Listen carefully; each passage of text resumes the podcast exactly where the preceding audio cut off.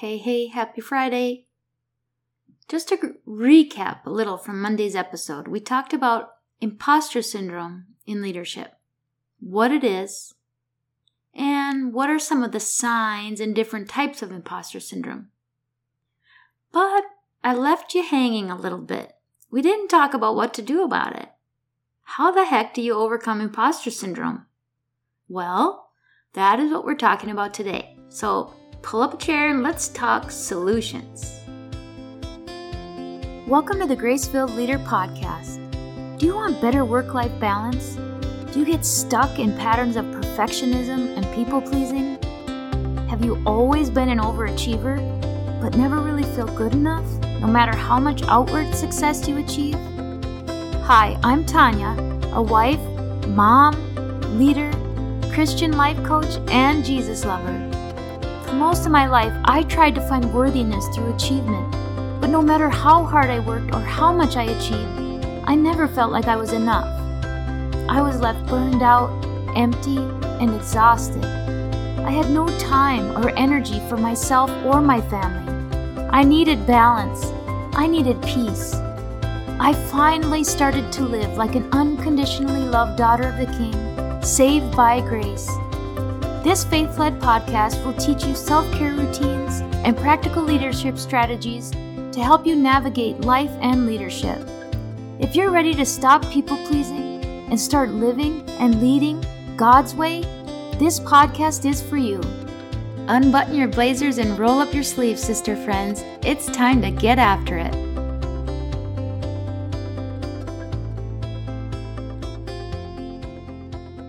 As I said on Monday, imposter syndrome is the persistent inability to believe that one's success is deserved or has been legitimate, legitimately achieved as a result of one's own efforts or skills. Sound familiar? Dr. Valerie Young, an expert in the subject of imposter syndrome, divides imposter syndrome into five categories or subtypes. We talked about these on Monday. First, the perfectionist.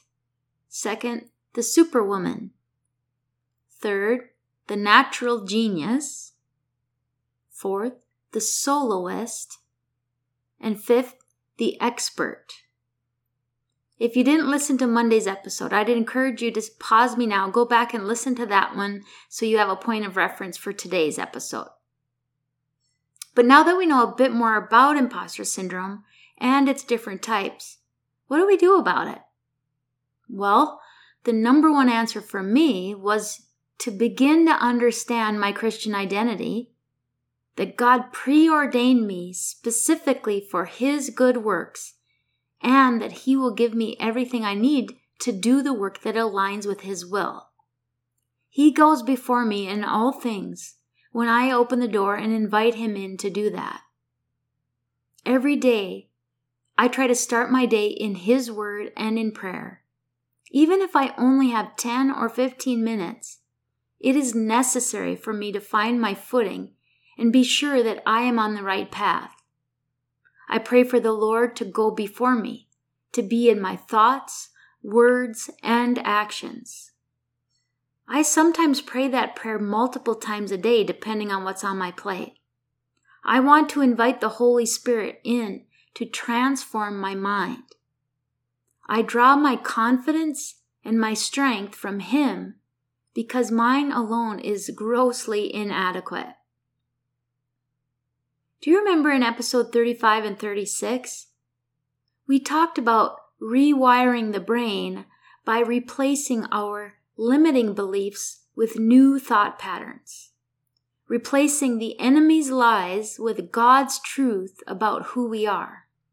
Well, Imposter syndrome is a patterned way of thinking and believing. It is very deeply rooted, typically from childhood, but it can be overcome with intentional and consistent practices that will create new roadmaps in your brain, which lead to a different thought life. Some general strategies for leaders who struggle with imposter syndrome include First, take note of your thought patterns. Separate feelings from fact. The feelings we have as perfectionists people pleasers, and high achievers are often very far from fact. Recognize that just because you think these things doesn't mean they're true.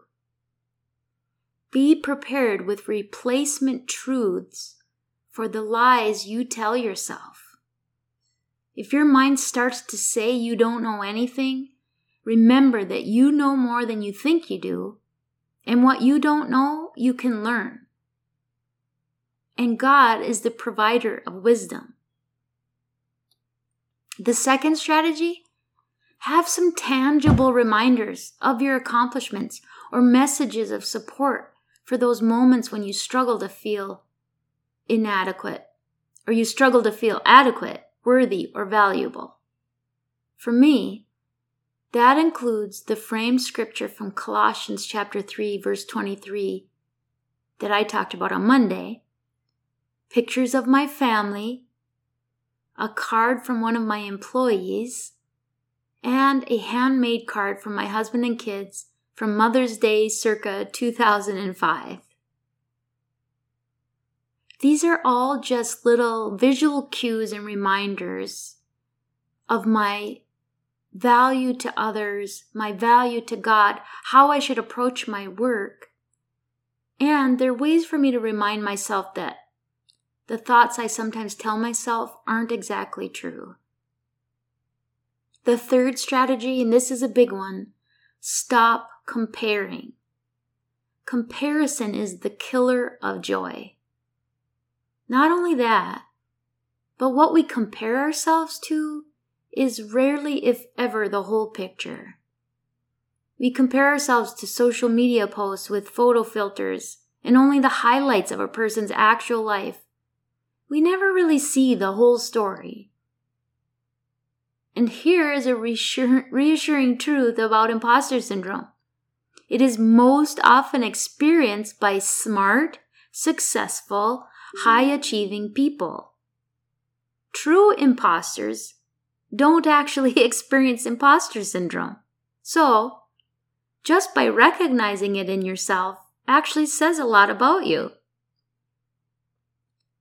The fourth strategy talk to others. Share your feelings with people you trust. They can offer a different and more objective perspective and they can also help you see how irrational your thoughts are. And number five, if you are struggling to move forward in overcoming your thought patterns, you may want to consider the help of a professional. That may be in the form of a licensed therapist if you have deep emotional wounds from the past that need to be addressed, or it may be in the form of a coach or a mentor someone who can partner with you and help you move forward in transforming your thought life. Now, let's talk about a few practical tactical suggestions specific to each of the five types of imposter syndrome. For the perfectionists, take your mistakes in stride and consider them opportunities for growth. Failure is a natural part of learning and maturing. It is actually the best teacher. Once we're able to see it as such, rather than seeing mistakes as catastrophic and to be avoided at all costs, the reality is perfection is not possible. Push yourself to try something before you think you're fully ready. Be willing to turn in B minus work. Heck, at least be willing to turn in B plus work.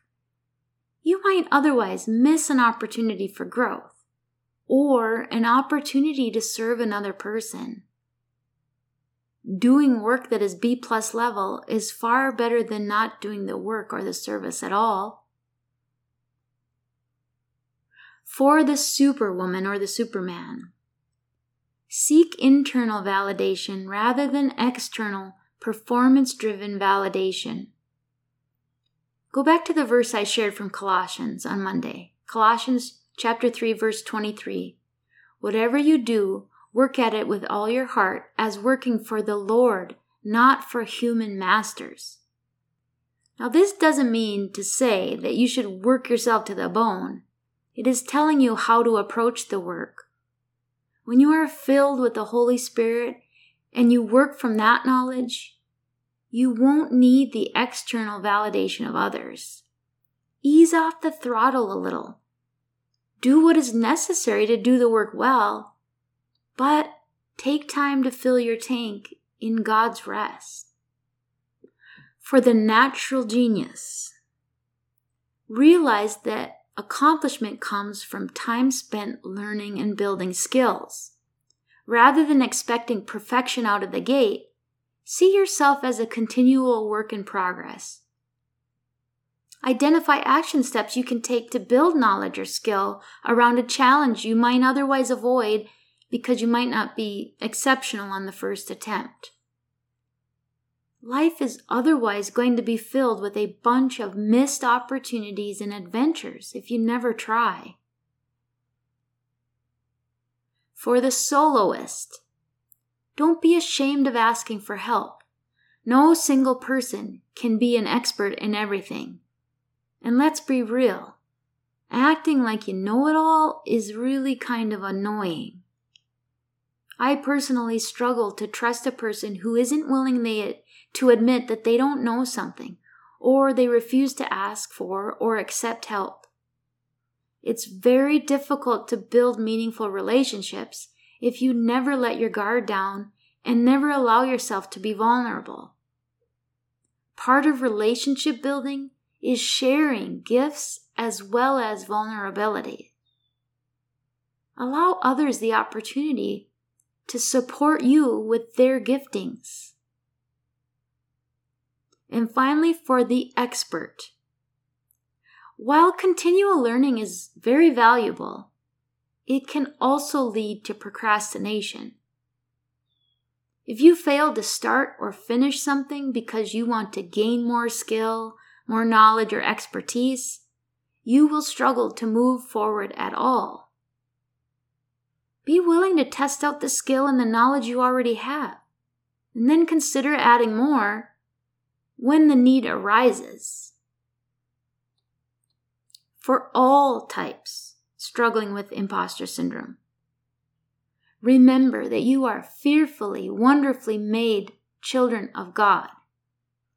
To think that everything you have achieved is by luck and coincidence is to deny the divine nature of God and His design for your life. To think that you are a phony, not adequate, a mistake, or unworthy is to say that God makes mistakes and that Jesus' death on the cross was an inadequate sacrifice. If you've accepted Jesus as your personal Savior, you are redeemed you are a new creation. He will equip you with what you need to do the work He has assigned to you. Romans chapter 12, verse 2 says, Do not conform to the pattern of this world, but be transformed by the renewing of your mind. Then you will be able to test and approve what God's will is, His good, pleasing, and perfect will. 2 Corinthians chapter 10 verse 5 says, "We demolish arguments and every pretension that sets itself up against the knowledge of God, and we take captive Listen to this, we take captive every thought to make it obedient to Christ." So don't let the enemy have a seat at your table, folks. Take your thoughts captive and make them obedient to Christ. And finally, Proverbs chapter 4 verse 23 says, Guard your heart above all else, for it determines the course of your life. This is another indication that our thought patterns quite literally can rule our lives if we let them. So it's important that we align our thoughts with God's Word and God's truth. I can't think of a better way to end this topic. So, with that, my friends, may you have a grace and faith filled Friday. Friends, if you're struggling to make that journey from a head knowledge to a heart knowledge of who you are in Christ, if you're struggling to know that you are worthy of the gift of grace and love that God has for you, if you need a partner on that journey, I'd love for you to reach out to see if Christian Life Coaching is for you. Go to gracefilledleader.com slash coaching. Again, that's gracefilledleader.com forward slash coaching. May God bless you, my friends.